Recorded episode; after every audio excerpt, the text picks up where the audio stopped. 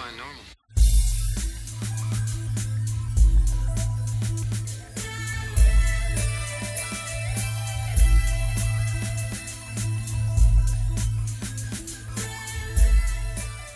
Está no ar mais um episódio da Resistência Hexia. Dessa vez nós vamos falar sobre o 6º episódio da 10ª temporada do Arquivo X. My Struggle 2, ou como ficou conhecido em português, Minha Luta Parte 2. Eu sou o Gabriel, e teria o Chris Carter problema em terminar as coisas? Eu sou o Márcio José, é tudo um jogo. Vamos tirando as peças uma por uma, até que não sobre mais nada no tabuleiro.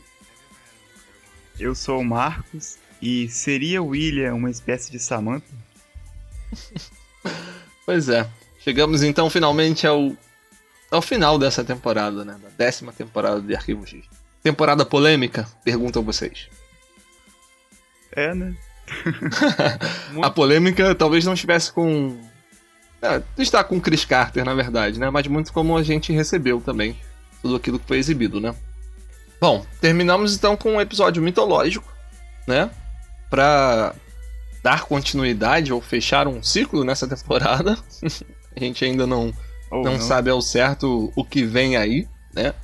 Mas já fica de cara uma esperança de que vai ter continuação, sim. Acredito que pelo histórico aí das últimas temporadas, né? Ou pelo menos antes desse ato aí, a ideia é que realmente quando há esse gancho, essa proposta aí de continuidade, a tendência é que uma 11ª temporada surja aí, não sei se em breve, mas daqui a um tempo. Uhum. É, pois é. Acho que a gente vive um outro momento também na televisão, né? Ou no panorama de seriados, né? Em que a gente vê muitas séries acontecendo hoje também, assim, acontece uma temporada em um ano e depois de 2 anos tem uma outra temporada, né? É uma forma mais esporádica. Exato, e a gente tem visto muitas temporadas assim com poucos episódios, né? Como é o próprio caso da outra temporada, da outra série que a Gillian faz, o The Fall, né? Acho que ela teve um hiato de 2 anos entre a primeira temporada e a segunda, e mais uma vez para essa terceira temporada que parece que já estão filmando. Então é realmente possível que aconteça uma próxima temporada de Arquivo X. A minha única dúvida é se vai ter uma próxima temporada ou se vai ter um filme. Até agora o Chris Carter vem falando, né, que ele gostaria muito de fazer um filme. E me parece que a Dylan e o Duchovny também gostariam de fazer um filme. Parece que ele, de certa forma, tentou arrumar as coisas pro filme que não aconteceu em 2012. Né? Talvez. A julgar pelos números, pelas estatísticas e tal, de audiência e tudo mais, a proposta de uma nova temporada passa a ser aceitável, passa a ser considerado por eles, penso eu, né? Financeiramente, sim, com certeza. Então, a Fox pode ter interesse nessa sequência, com certeza. E tá aí o link, tá aí o gancho para se iniciar um novo projeto. É verdade. E falando em continuação, temos também continuação da Resistência Hexia, apesar do hiato do Arquivo X, né? A gente já tem programado para a próxima semana fazer aí um review final sobre essa última temporada, exatamente falar sobre essas nossas impressões sobre os episódios que vieram ao ar, né? Sobre essa nova mitologia, sobre as coisas que a gente gostou, sobre as coisas que a gente não gostou. É óbvio que a gente já falou muito sobre isso em cada review dos episódios. Então, Márcio, contamos com a sua presença no próximo episódio. Se você puder estar aqui, vai ser muito bem-vindo, né? E também com a presença dos outros amigos que já participaram aqui com a gente, da Bárbara e do Andy também. A gente tem ainda a ideia de continuar com o podcast, fazendo ainda o review da série como um todo, né? Voltando desde a primeira temporada, né? Vendo episódio por episódio, analisando então a mitologia por completo, em que um dia eu acho que a gente vai conseguir fazer aqui pela Resistência Hexia, né? E também, talvez em alguns episódios, a gente falar um pouco sobre o universo do Arquivo X ou algum tema específico do universo do Arquivo X, né? Será a nossa luta, parafraseando aí o... Muito pois bom. Essa vai ser a nossa luta particular. Dentro do trocadilho. Pois é. This is the end, beautiful friend. Então esse episódio começa com uma cena que a gente já tinha visto, né? Que Eu não lembro em qual momento que a gente viu esse teaser do último episódio em que aparece a Scully.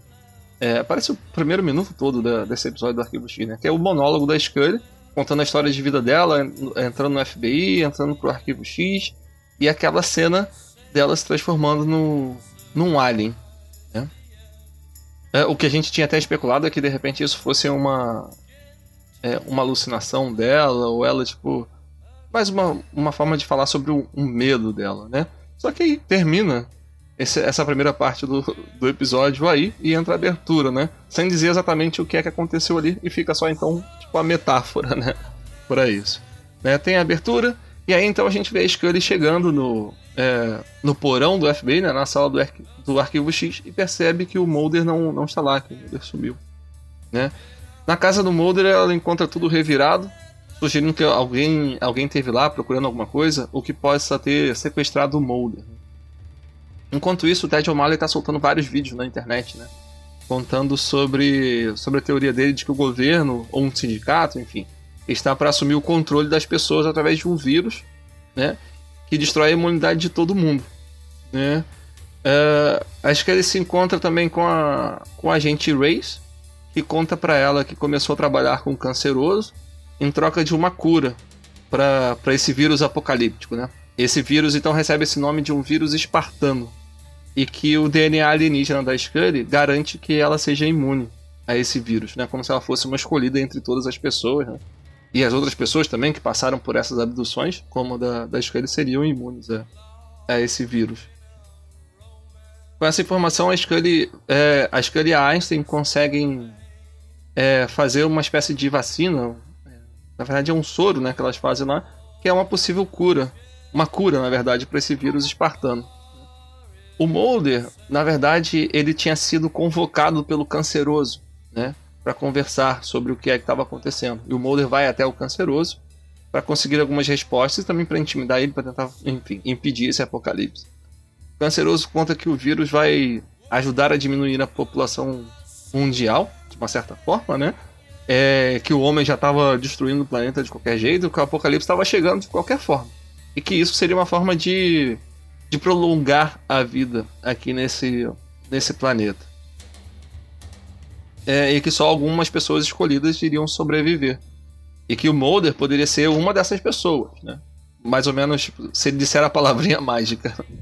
Então o Mulder, ele começa meio que a se sentir mal, a passar mal, tipo gripado ou com algo pior, né? Como se ele ali está infectado pelo vírus espartano, né? Mas de qualquer... ele não pede a cura pro Canceroso, nem pede para participar desse novo mundo com o Canceroso, né? Porque ele acredita que se ele pedir isso, todo o trabalho dele vai por água abaixo, é como se ele vendesse a alma pro diabo. O agente Miller encontra o Mulder lá, que ele conseguiu encontrar o Mulder através do... rastreando o sinal do celular do Mulder. E o agente Miller também tá ali meio mal, como se tivesse gripado, uma gripe muito forte ou algo nesse sentido, também infectado pelo vírus, né? E consegue levar o Mulder até a Scully, pra Scully administrar esse soro pra tentar curar o Mulder. E nesse momento que eles estão tentando administrar o soro pra curar o Mulder, vem um ponto forte, brilhante, com faixa de luz iluminando a Scully, o agente Miller e o Mulder, né? E a gente vê um OVNI e de repente... a tela fica preta e o Arquivo X simplesmente acaba. Enfim, essa foi mais uma vez uma tentativa minha de um review. Um review não, uma sinopse, né, do episódio, né? Um breve resumo do que é que aconteceu nesse episódio. Obviamente eu esqueci de muita coisa, não coloquei muita coisa. Mas acho que a partir dele dá pra gente meio que se situar e ir conversando algumas coisas, né? Agora, esse final do episódio foi bem diferente dos outros finais que tinham uma continuação já programada. Porque até então sempre acontecia o famoso to be continued. Continua. E assim, a gente sabe que não está realmente... ainda não começou nenhum tipo de negociação para uma próxima temporada do Arquivo X, mas toda a história ficou ali em aberto num momento... crucial, né? Um momento determinante. E aí, o que é que vocês imaginam que vai acontecer nessa cena em que o disco voador está chegando e iluminando ali o agente Miller, a Scully e o agente Mulder. Bom, o que a gente viu já acontecendo de uma forma parecida em outros casos foi naquele episódio A Paciente X, que inclusive lembrou muito, né, a questão da fotografia e tal, da imagem como um todo ali. Eu acho que lembrou muito esse episódio, essa cena em si. Exato, né? Essa iluminando e a escolha olhando pra cima, né? Esperando o que é que vai acontecer. E no episódio da Paciente X, o que acontece, na verdade, é como se fosse uma... acho que ele estava indo pra um ponto de abdução, mas em que existiam os aliens rebeldes e que estavam matando exatamente aquelas pessoas que tinham passado pelo mesmo processo de abdução que a Scully. Quando vem um disco voador ali, e a gente sabe na continuação desse episódio da paciente X que, na verdade, aquele disco voador meio que salvou ela ou algo assim, né? Que ele abduziu a Cassandra Spender, né? E ela também o levou para um outro ponto em que ela conseguiu sobreviver à matança promovida pelos rebeldes, pelos aliens rebeldes. Nessa temporada, no entanto, a gente já viu um disco voador sobrevoando uma pessoa, o carro da Esveta, emitindo um clarão e explodindo o carro da Esveta, né? Explodindo a Esveta de uma certa forma. Ou seja, será que nos dois episódios a morte ronda, né, o contato com o disco voador? Será que o Chris Carter vai matar a Scully e o Mulder? Será que aqueles militares seriam militares que eram responsáveis pela construção da nave e tal, que apareceram no primeiro episódio? Aqueles eram como se fosse... Na verdade, não eram... Acho que não... Eu não sei se eles ainda são militares, né? Ou se é uma... Ou se eles conseguiram a tecnologia com os militares, ou se eles são tipo dissidentes, né? Que já foram... Já trabalharam com aquilo alguma outra vez, que agora estão fazendo o próprio... Né? Mas poderia... Só que a gente viu, na verdade, como se fosse uma outra facção do governo, né? Roubando aquela nave que seria do... Que o Ted O'Malley leva o Mulder pra ver no primeiro episódio, né? Uhum. Né? Então, assim, gera essa dúvida. Quem é, afinal, que está ali nesse disco voador? Será que teremos mais uma salvação, como tivemos na Paciente X? Ou será que teremos morte e destruição? Mais um ponto que deixa muito em aberto todo o futuro da série, a continuidade em si, né? Você vê que tem muitas situações ali que ele dá a entender e dá margem para interpretação de diversas situações, comparando com o que já aconteceu no passado, como o caso da Paciente X, ou até uma situação recente aí, que foi o caso da própria Sveta ali, né? Onde houve de certa forma, uma investida contra ela e não uma salvação como na primeira oportunidade. Então é mais uma situação aí que caberia talvez um alento para aqueles que torcem pela continuidade da série, que realmente vai haver uma 11ª temporada ou até mesmo o filme, como já foi dito. Sim, pois é. Então, teriam facções diferentes têm o domínio dessa tecnologia? Talvez, pode ser uma situação dessa também, né? Pode ser também, né? Que no caso da Esveta sugeriu uma queima de arquivo, né? Exato. Também. Só que... eu realmente não aposto que o Chris Carter vai matar o Mulder e a Scully, né? Também não concordo. Não acredito nisso, não. Então, assim, acho que podemos esquecer isso. E aí eu fico todo esperançoso, porque seria o resgate dos alienígenas em Arquivo X. Uma continuação. Dos próximos capítulos. Exato, os próximos capítulos. Não, essa reformulação da mitologia só me trouxe mais, assim, insegurança no que falar, eu acho. Fica difícil tomar uma... Pois é. Sugerir algo mais... Pois é, fica difícil. Seja mais previsível, né? Seria também, de repente, o Canceroso pilotando esse OVNI arrependido e querendo salvar o mundo. Tipo, meu filho, vem cá. Nossa. Seria seria bem inusitado, né? Mas acho que seria meio novela mexicana, né? Pô, o Canceroso na idade que tem, sendo fumante a vida toda, O cara tem uma... O cara não morre de ruim mesmo. Uhum. Caramba. Pois é. Aliás, que tecnologia boa que ele tem pra conseguir fazer aquela reconstrução do rosto dele, né? Que a gente viu virando caveirinha no último episódio da 9ª temporada, né? É bem verdade que ele parecia um fofão, né? Mas é. Tá na 9ª temporada, ele virou um motoqueiro fantasma, né? A caveira cheia de fogo. Uhum. É. Outra coisa marcante desse episódio foi logo na abertura, né? Que talvez mais um furo da Fox com os fãs brasileiros, né? Em que na versão americana, né? Que foi exibida poucas horas antes da versão como foi exibida aqui no Brasil, né? Saiu, ao invés da frase "a verdade está lá fora" da abertura, né? "The truth is out there", apareceu a frase "este é o fim", "this is the end", né? Vocês já esperavam por algo assim? É, não sei, isso me passou batido, assim. Quando eu vi, eu percebi, né? Quando eu vi e tal. Uhum. Ah, ok e tal. Não me senti tão surpreendido, mas... Pois é. Porque essa temporada teve essa coisa dos roteiristas, né? Entregarem como um presente pros fãs várias coisas que já tinham acontecido em outras temporadas, né? E essa mudança de frase na abertura foi algo que aconteceu em vários outros episódios do Arquivo X, né?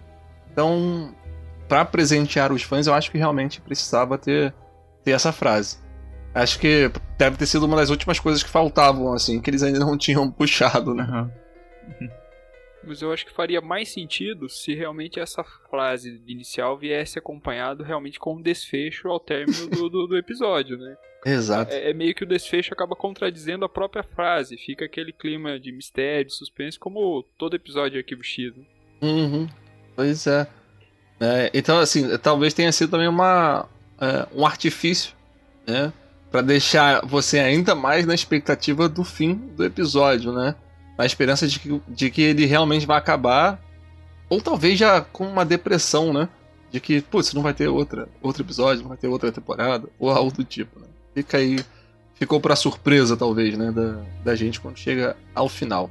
Ou para fomentar discussões como essa que nós estamos fazendo agora, nesse momento, né? Sim, pois é, né? No final das contas, o Chris Carter sabe ser marqueteiro, né?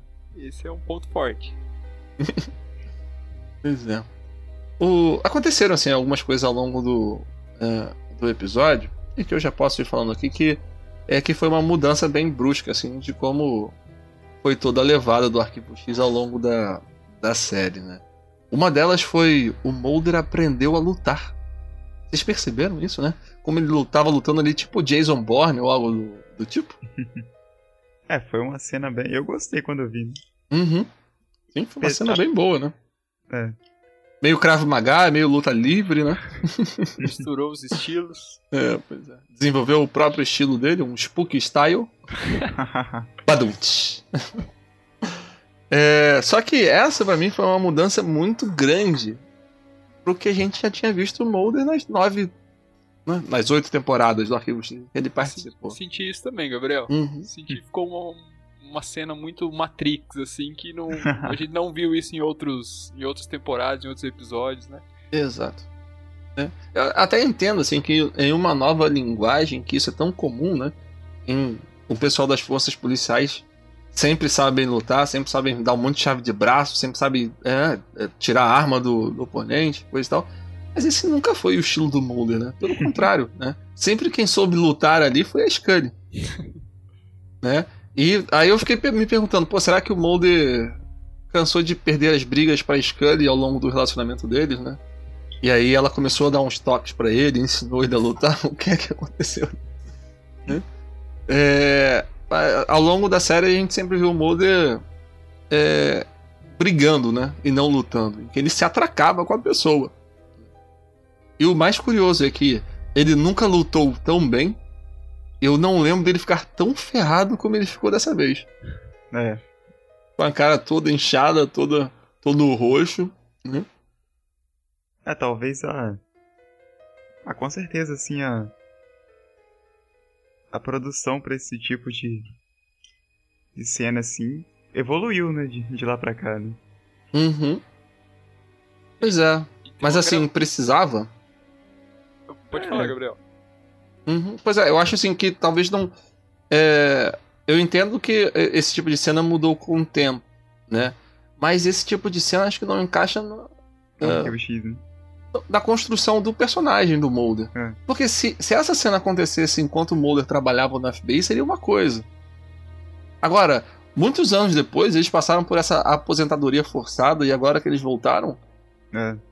Sei lá, né? A gente até pode entender que com o sumiço dele, ele resolveu aprender uma defesa pessoal ou algo do tipo, né? Afinal de contas, ele estava sendo procurado pelos super soldados e tal.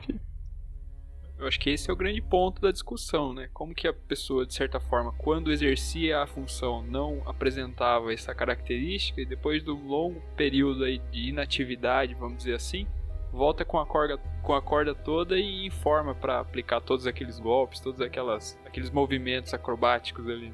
Uhum.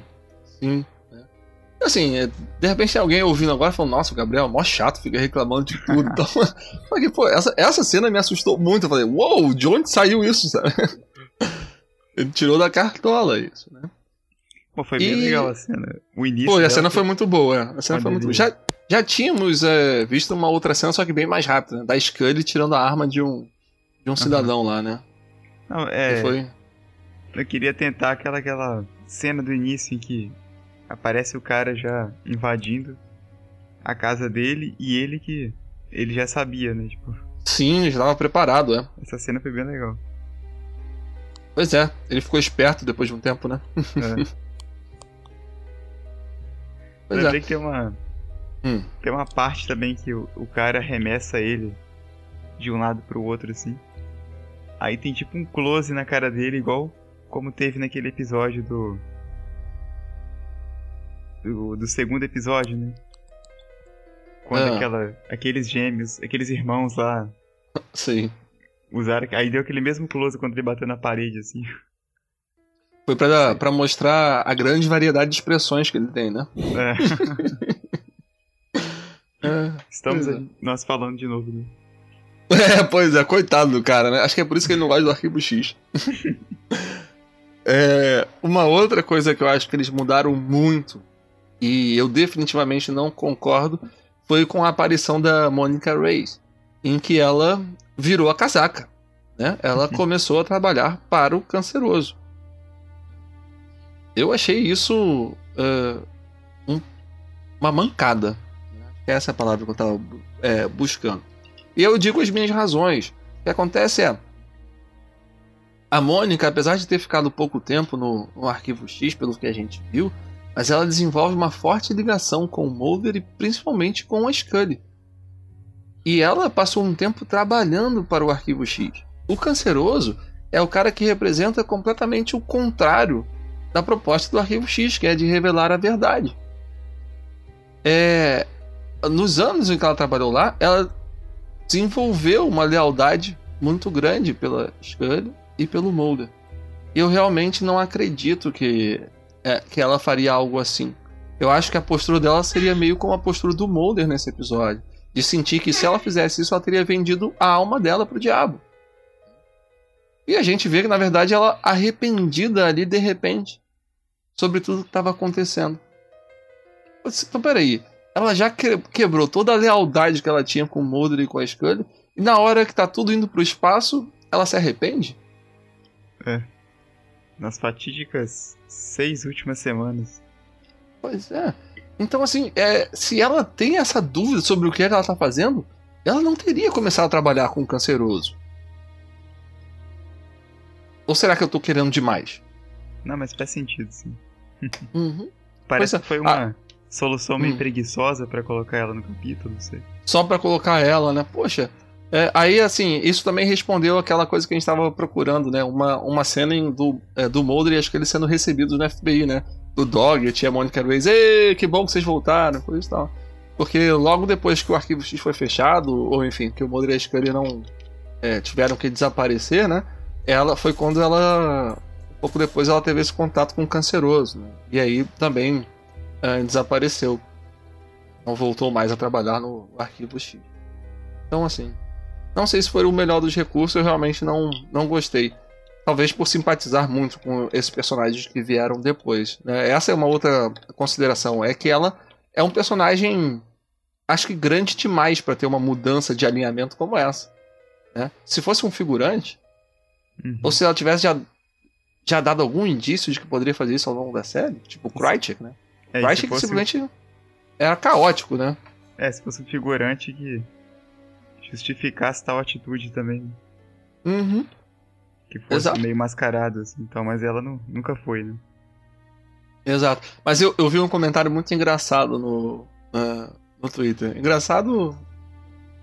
Acho que curioso, talvez seja a melhor palavra, né? Um cara que escreveu que ela mudou de ideia no Apocalipse só pra salvar o Doggett. Então, pois é, o que se passa ali, né? E eu fiquei impressionado como que a Scully não ficou mais pé da vida com ela, né? Mas ela joga ele na cara, né? Que tipo, o que tá acontecendo, né? Você tá fazendo isso só pra tentar resolver a sua falta de coragem de não ter enfrentado ele antes, né? Então foi uma pena. Eu não sei vocês, mas quando houve a divulgação de que a atriz participaria, interpretaria novamente a Agente Reyes nessa nova temporada, todo mundo imaginou que ela pudesse vir a participar, talvez, de uma situação em que envolvesse, talvez, a busca pelo filho, pelo William, né? Sim. Até pelo fato dela ter participado no passado, nas outras temporadas, do próprio parto da Scully. E agora ela vem com essa situação, talvez, pouco aproveitada, num contexto ali meio fora de lógica ali, pra pelo menos parece que alguém tentou colocar ela somente pra ter esse revival, essa lembrança do personagem, mas sem nenhum fundamento, sem nenhuma lógica no papel dela em si. Sim, pois é, né, tem essa coisa mesmo, parece que foi muito forçado, né, de que esse papel poderia ter sido feito por qualquer outra pessoa, inclusive aquele informante que o Mulder tem no primeiro capítulo dessa 10ª temporada, né, que seria aquele médico que fez algumas autópsias alienígenas lá no passado, em 1947. Justamente. Pois é. Então, assim, foi forçado, eu achei, né? Esse episódio também teve uma característica marcante que aparece lá nos créditos iniciais. Uma das pessoas que ajudou a escrever esse roteiro foi a Anne Simon, que é uma antiga conhecida de todos os X's, que escrevia boa parte da ciência que estava por trás do Arquivo X, né? Ela escreveu... inclusive aquele livro, que é A Verdadeira Ciência por Trás do Arquivo X. E o que a gente tem nesse episódio é uma carga pesada de ficção científica, né? Aquela ficção científica hardcore, que pra você... pesada nisso, hein? Exato, que pra você entender você tem que ser, eu não sei qual é pra você, biólogo, médico, pesquisador, enfim, tem que entender de biologia, né? Porque elas estão exatamente, a Scully e a Einstein, então, nessa parceria, tentando, de alguma forma, descobrir o que é que está se passando cientificamente, né? Como que um vírus poderia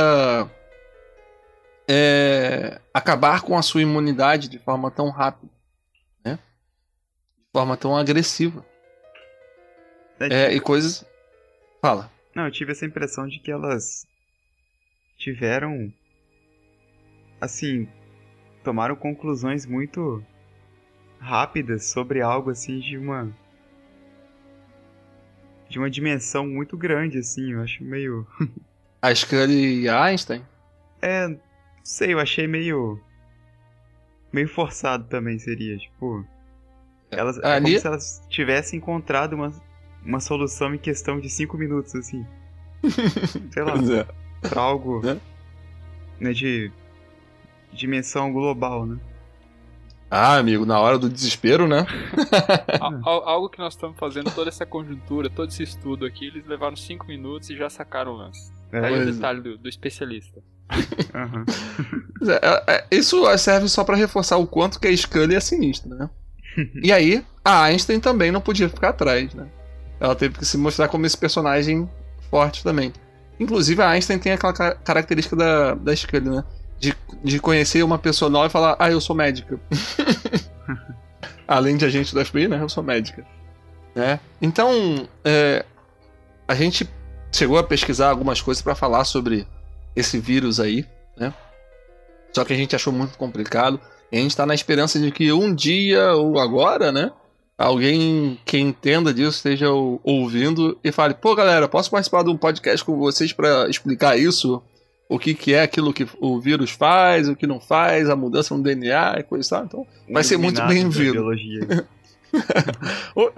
Ou alguém que não tenha sido uma negação para a biologia no segundo grau, né, Marcos? É. Assim, aí a única coisa que a gente, na verdade, pôde ficar pensando, né, foi a respeito do nome desse vírus, né, o vírus espartano. É. E aí eu tenho uma teoria sobre isso, né? Eles não explicam assim por que é um vírus espartano, né? E eu tava pensando que tem relação com a história do cavalo de Troia, porque na história daquela guerra entre os gregos e os troianos tinha, na verdade, um rei de Esparta, que era o Menelau, e a esposa dele, que se chamava Helena, tinha sido raptada pelos troianos. Então o Menelau estava lá dentro desse cavalo de Troia. E aí eu não sei dizer, né, se era o único espartano que estava lá dentro, ou se o que fala na história, que os gregos que estavam dentro do cavalo eram em boa parte espartanos também, né? Porque eu não acredito que o rei não ia levar pelo menos a sua guarda pessoal ou o seu exército também, né? Ia estar ali por perto. Então, na história que eles colocam lá, é que esse vírus espartano teria sido colocado em todas as pessoas através da vacina para varíola. É varíola, não é? Sim. Uhum. Então, a vacina seria o cavalo de Troia. E o vírus seria esse exército que estava dentro do cavalo, preparado para atuar em algum momento.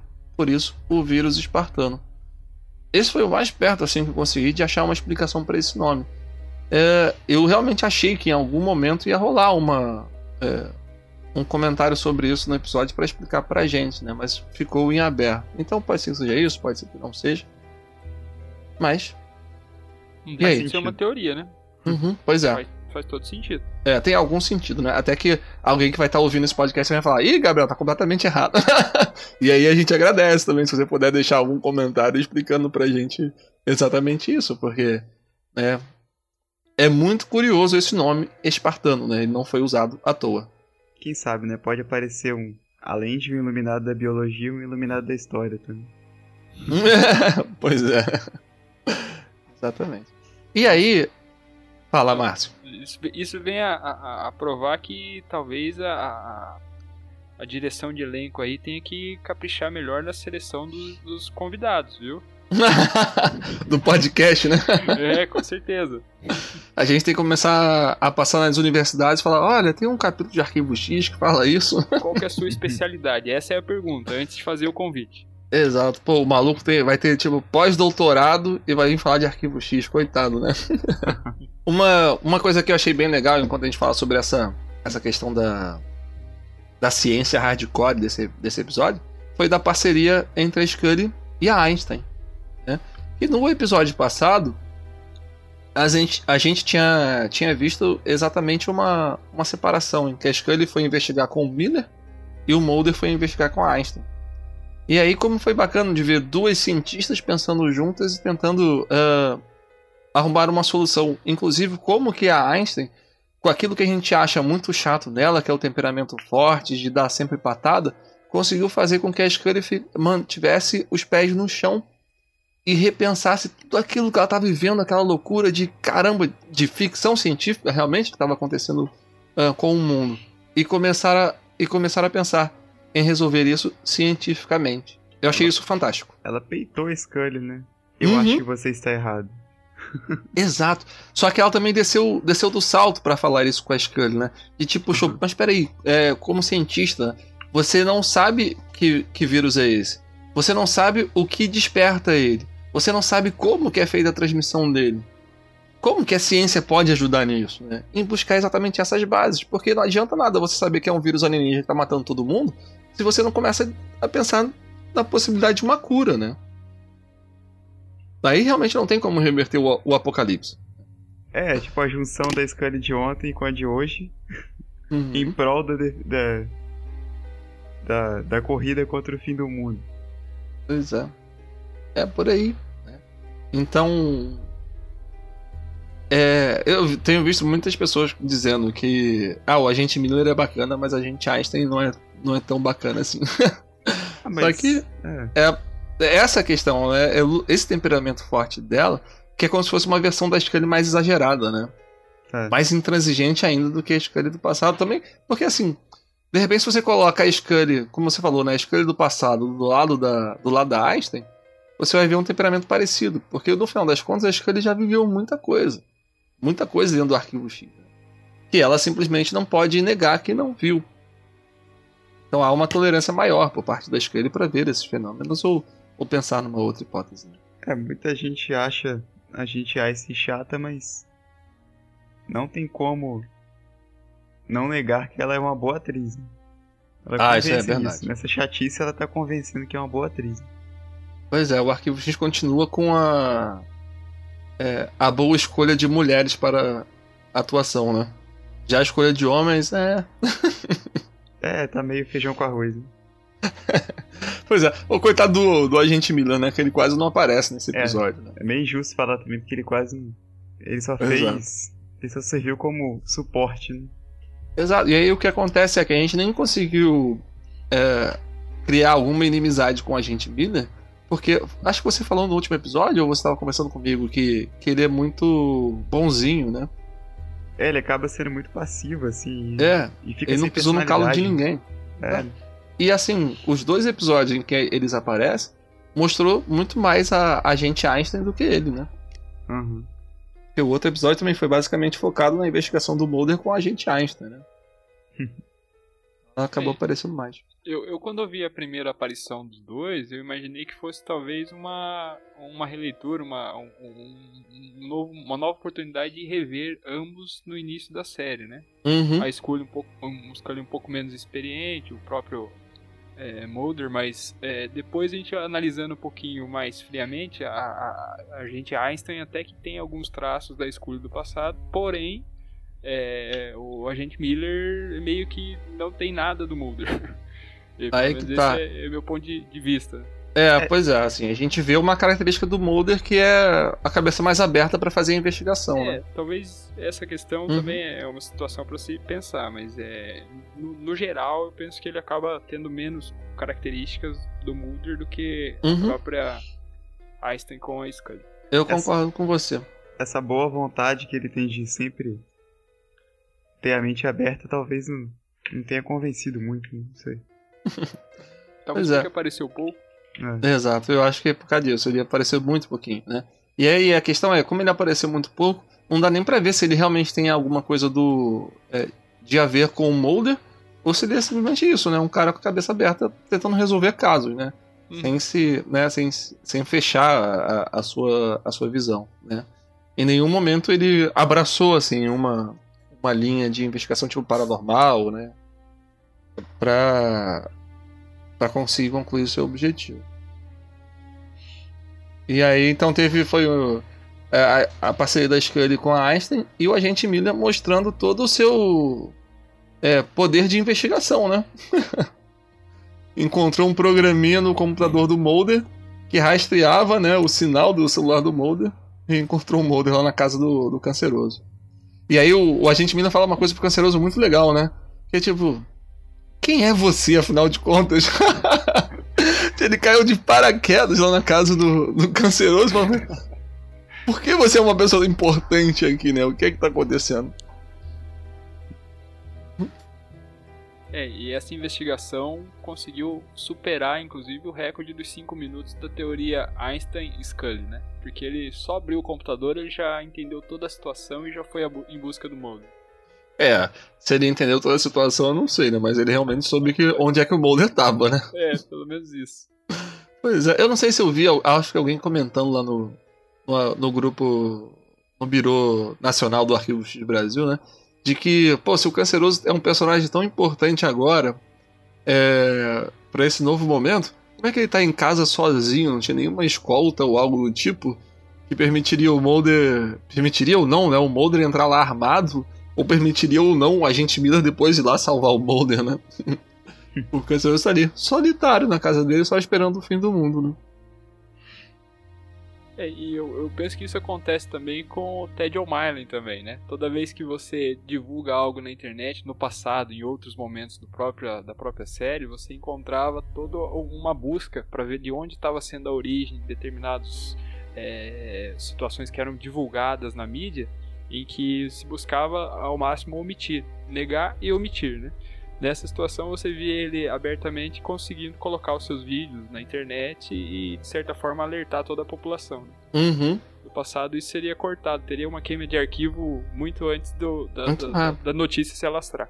Exato. Até mesmo, acho que hoje você pensar na forma como as informações são divulgadas na internet, a censura acontece muito na internet, né? Então assim, se você mencionar alguém, as pessoas já vêm ou com direitos autorais ou então com uma liminar ou algo do tipo, pra pedir pra tirar aquele conteúdo da internet, né? Eu achei que faria muito mais sentido o Ted O'Malley ter um canal de televisão, né? Pra acessar realmente várias pessoas na forma como ele tava fazendo. Porque, poxa, um paranoico na internet, quem dá a mínima? Isso é. Bem que o programa dele era super mega produzido e coisa e tal, mas ele é só mais um paranoico na internet. Olha quanta gente que acha que o Zika é uma invenção do governo, ou tem algo a mais aí, né?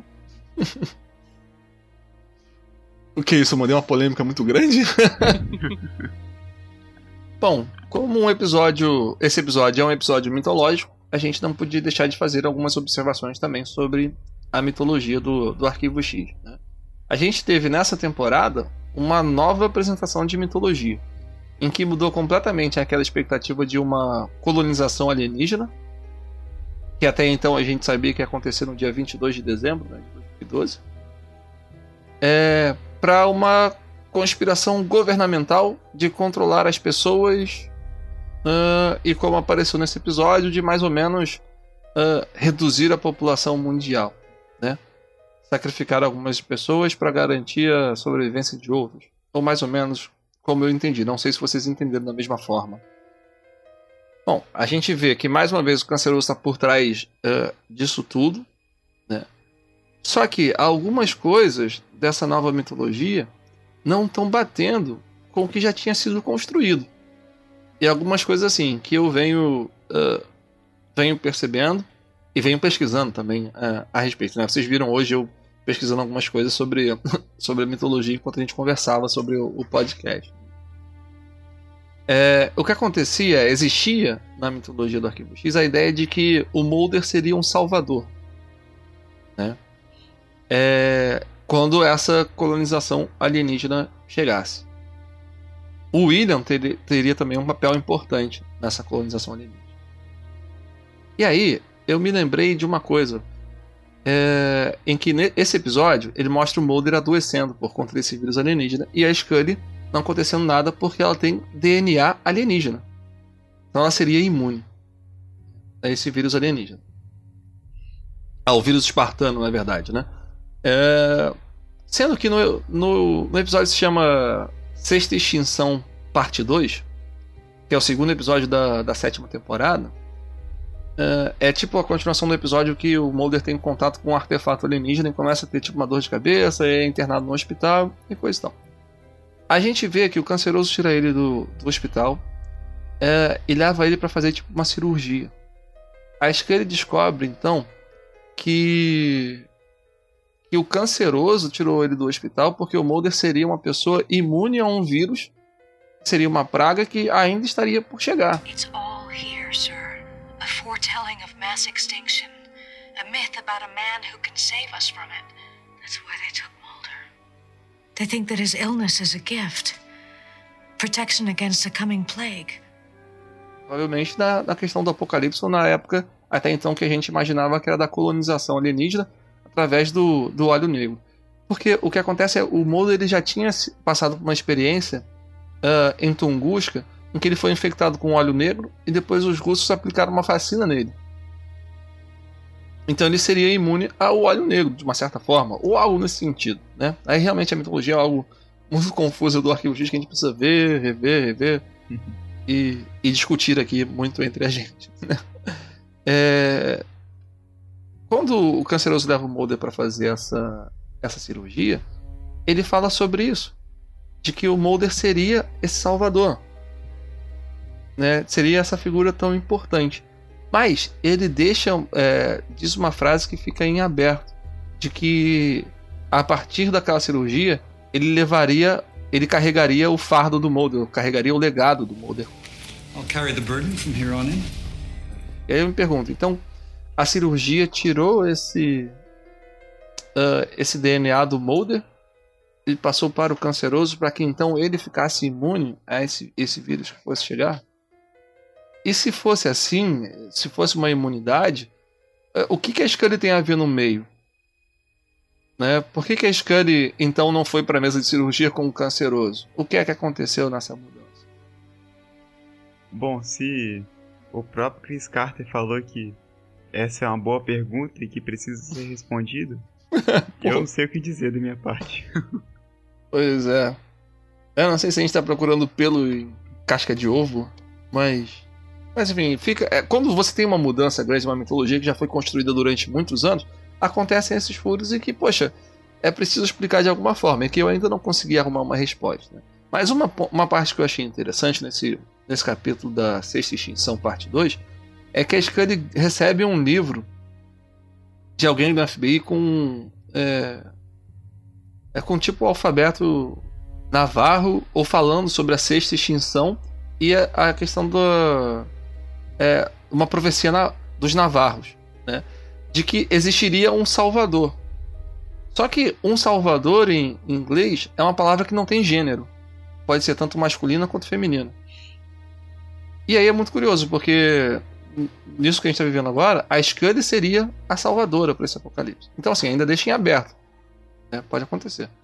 Com exceção de que o Canceroso, que é o cara que está por trás de tudo isso que está acontecendo agora, e já era o cara que estava por trás de tudo aquilo que estava acontecendo na época, acredita que o Mulder é o salvador, está fazendo uma cirurgia para conseguir pegar essa salvação também, como se a vida dele estivesse em risco, e não como se ele estivesse programando isso desde o início. Ou seja, será que com a morte do sindicato, agora já pensando aqui por alto, será que com a morte do sindicato também, o Canceroso ainda estava guardando algumas coisas em que estava preso àquela mentalidade do sindicato? E aí depois ele começou a agir como um agente solo e a desenvolver um novo apocalipse, uma forma de resistência à colonização alienígena, enfim, eu não sei. Eu sei que isso ficou muito confuso. Existe uma outra questão também, que no episódio Enami, que é o 15º episódio da 7ª temporada, em português é A Salvação da Humanidade, o Canceroso fala nesse episódio o Canceroso está tentando apresentar para a Scully uma cura para todas as doenças do mundo, né? E ele fala para a Scully que ele está morrendo de uma inflamação cerebral por conta de uma cirurgia feita no outono, né? Provavelmente alusão a essa cirurgia que ele fez com o Mulder. Cerebral inflammation, consequence of brain surgery I had in the fall. The doctors give me just a few months. E foi isso que fez ele ficar muito debilitado, de inclusive ter que fazer uma traqueostomia, né? E como a gente vê que ele até hoje tem, né? Que ele tá fumando lá pelo buraquinho na garganta. Então, ele dizer que está morrendo quer dizer que a cirurgia não foi bem sucedida, então o Mulder continuaria como salvador? Ou quer dizer que ele não tem salvação?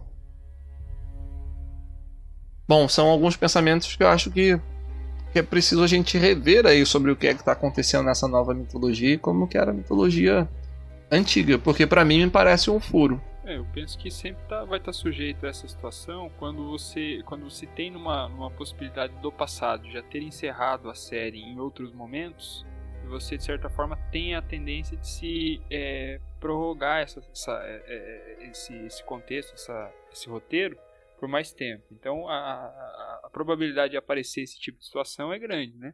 Uhum. E agora cabe talvez uma forma de consertar numa eventual próxima temporada ou até mesmo no filme, né? Uhum. Pois é. De alguma forma vinha uma resposta para essas, não só esses questionamentos, mas tantos outros que a gente viu, e outra possibilidade também de linkar os assuntos tratados nessa própria temporada que passou. Uhum. Só sei que Arquivo X está tão bagunçado quanto a franquia de X-Men no cinema.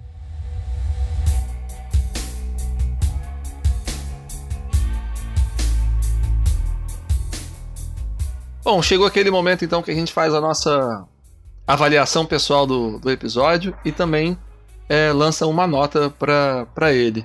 Márcio, você como nosso convidado, por favor, faça as honras. Então vamos iniciar aqui. Eu acredito que, na minha opinião, essa questão da nota eu atribuiria talvez o 3x. Ele estaria dentro de um episódio na média. E analisando talvez por toda a temporada e por ter resgatado talvez essa vontade do espectador, do fã, de voltar a assistir a série, isso foi sensacional. E mesmo tendo essas falhas, que já foi discutido também aqui no próprio episódio do podcast, e fica esse gostinho de será se vai continuar? Qual vai ser a forma da continuação? Filme, temporada... E então eu gostei bastante do episódio. Lógico que talvez não seja um dos meus preferidos, até porque dessa temporada por completo eu não tenho nada, nenhum deles me chamou tanto atenção como que já foi produzido no passado, mas vale muito a pena voltar a sentir esse gostinho. Então eu atribuo a esse episódio, na minha opinião, 3x. Muito bom. Marcos, deixa eu falar uma coisinha antes de você dar a sua nota também. Eu me senti muito compreendido agora. E eu acredito, inclusive, que a minha nota vai ser mais alta que a do Márcio. Eu acho que eu fui um pouco generoso demais com o primeiro episódio lá, o My Struggle Parte 1, que eu tinha dado 4x, né? Tipo assim, teve aquele... Ele me chamou a atenção por trazer o hype do Arquivo X e tal, mas no fundo ele foi um episódio meio... raso, vamos dizer assim. E esse segundo... eu achei a princípio que ele é até melhor do que o primeiro. Esse segundo que eu digo, a parte 2, né? Uhum.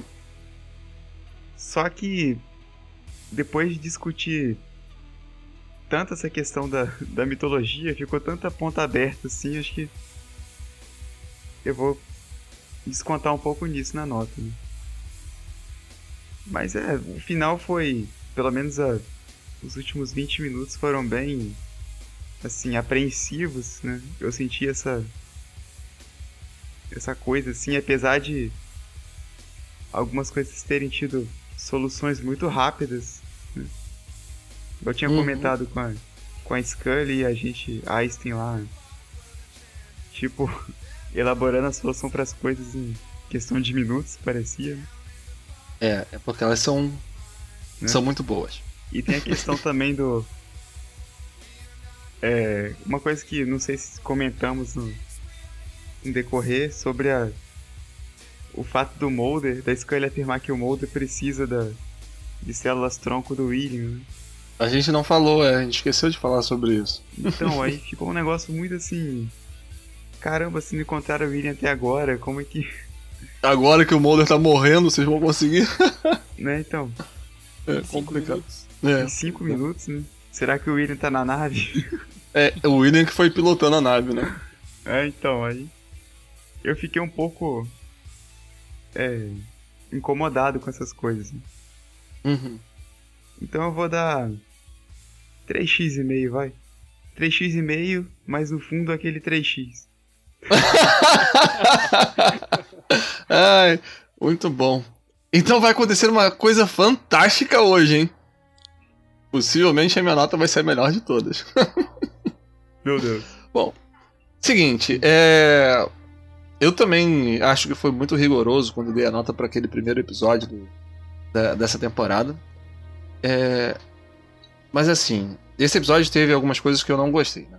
A volta da Monica Reyes, essa mudança de alinhamento dela... eu acho que foi uma mancada assim no Chris Carter. Acho que não precisava trazer ela desse jeito. Acho que... eu realmente não consigo encarar esse alinhamento dela como real. Não penso que ela faria isso em troca da vida dela, de sobreviver num futuro pós-apocalíptico. Só que eu acho que eu já falei assim... Ah, não falei também... Tem um outro ponto assim que eu achei muito esquisito, que foi o fato do agente Miller ter ido buscar o Mulder em uma outra cidade, talvez até mesmo um outro estado, e depois ter ido ao encontro da agente Scully. E a agente Scully saiu do hospital para ir ao encontro do agente Miller e do agente Mulder. Só que, Se eles que tinham ido a uma outra cidade, a um outro estado, estavam voltando, e ela que estava saindo do hospital e estava indo encontrar eles, como é que ela ficou atrás deles na ponte? Não teriam que estar um de frente pro outro de alguma forma? Eu achei isso meio esquisito. Achei que visualmente ficou confuso até, né? Mas enfim, as coisas boas que eu gostei desse episódio foi a questão da ficção científica hardcore. Eu acho que voltou muito a uma coisa mais densa de como era nas umas temporadas mais antigas. E de uma certa forma, que bom que a Anne Simon voltou a escrever ou a participar. Achei muito legal também o nome dela ter sido acreditado como uma das pessoas que escreveram o roteiro. Gostei, por incrível que pareça, eu gostei bastante da Einstein nisso daí, daquela coisa dela fazer a escala e botar o pé no chão. Uma outra coisa que a gente não falou também foi do diálogo do Mulder com o Canceroso, né? Que me lembrou também um diálogo que eles têm no episódio da Sexta Extinção. Me lembrou principalmente porque nesse episódio da Sexta Extinção Parte 2, o Mulder tá tendo tipo uma viagem porque ele tá ali na anestesia da cirurgia e tá acontecendo um apocalipse. Sendo que o Mulder está morrendo e o Canceroso está vivo. E nesse momento em que o apocalipse está acontecendo de verdade, o Mulder está morrendo e o Canceroso está ali vivo. Então eu achei muito curioso essa passagem, achei um resgate interessante, né? Volto a falar, essa mudança na mitologia, tá, eu não gostei, já não tinha gostado do primeiro episódio. Não gostei nesse segundo episódio, só que eu consegui assistir esse episódio numa emoção, numa expectativa muito grande do que é que ia acontecer. Assim, foi um suspense, foi bem eletrizante, né? Então eu gostei, acho que eu consegui desfrutar mais desse episódio do que daquele primeiro. Talvez porque eu já tenha digerido certas coisas aí e tô começando a ver que aquele Arquivo X de antes realmente não vai voltar. Então estou assistindo uma nova série, né? Um novo Arquivo X, com uma proposta diferente, né? Então eu acho que a minha nota vai ser 4x. Oh! Palmas! Palmas! Exato. Vitória, né? Uhul!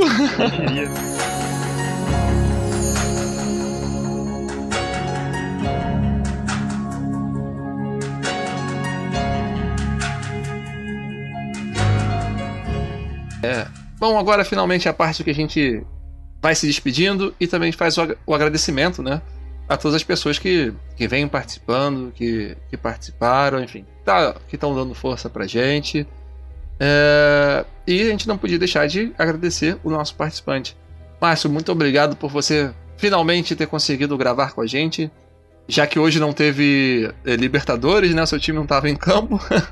Mas que bom que você pôde participar com a gente, né? E ao longo dos outros podcasts eu vinha falando que você foi o cara que deu a ideia original pro podcast, que plantou uma sementinha há muito tempo atrás, né? E a gente estava conversando esses dias e você mesmo disse que não se sentiu ouvido naquela época, né? Infelizmente era um outro momento, enfim, muita coisa aconteceu. Não dava realmente para parar e abraçar aquela ideia. Então, assim, eu fico muito feliz de depois de você ter dado aquela ideia, a gente finalmente colocar em prática, de você também ter finalmente participado aqui, contribuindo pro podcast. Valeu, cara. Eu que agradeço, Gabriel. Aproveito a oportunidade também para agradecer o Marcos aí pela recepção e pelos convites. Peço desculpas também por não ter podido atender nas primeiras oportunidades aí, mas tinha algumas justificativas, umas aceitáveis, outras nem tanto. Mas finalmente coincidiu de hoje poder estar presente e participar com vocês aí. Com relação à proposta do podcast, eu volto a agradecer também a lembrança, o comentário que você fez sobre mim nos últimos episódios, nos últimos não, em todos praticamente. Mas eu entendo que o mérito é todo de vocês por ter realmente tido a iniciativa de realmente fazer a coisa acontecer. No passado foi só uma ideia, como eu falei, como você falou, não tem nenhum ressentimento nem nada. Fico feliz que ela tenha vingado e prosperado, e pode contar comigo aí para acompanhar os podcasts e eventualmente, se houver necessidade, também tá vindo a participar. Vai haver necessidade sim, pô. A gente conta sim com a sua participação pros próximos. Exato. Tendo tempo, você sabe que é muito bem-vindo. Isso aí. Marcos, quer agradecer alguém? Primeiramente eu eu repito tudo que o Gabriel falou aí a respeito do Márcio também. Agradeço a participação dele.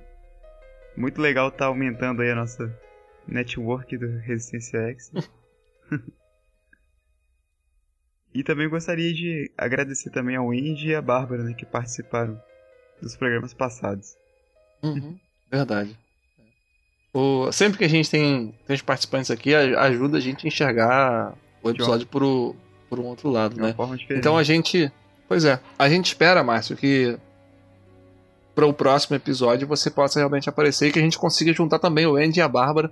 Vai ser muito legal ver a opinião assim, de cada um sobre essa sexta temporada. Bacana. Eu queria agradecer também a Carol, o Daniel e a Camila, que eu não sei se vocês ficaram sabendo, mas no fim de semana passado a gente fez um encontro Exer aqui no Rio de Janeiro, né? E eles foram lá e a gente conversou.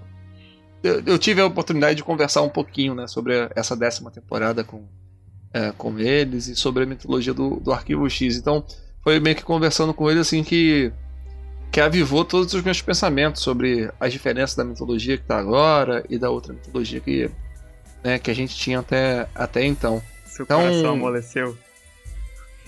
Como assim? Não, que você agora considerou... Eu dei uma nota maior, é. Não, assim, eu já tava me sentindo culpado por ter sido muito rigoroso naquele primeiro episódio, que ele não foi de todo ruim, mas eu fiquei muito magoado com o fato do Chris Carter ter mudado a mitologia, né? Então acho que... Eu não sei se eu digo que eu amadureci, acho que a palavra é eu digeri muita coisa, né? E assim, eu pude realmente desfrutar de alguns episódios ao longo dessa temporada, e esse eu consegui desfrutar do suspense que... E também da raiva dele ter terminado o episódio sem a conclusão, né?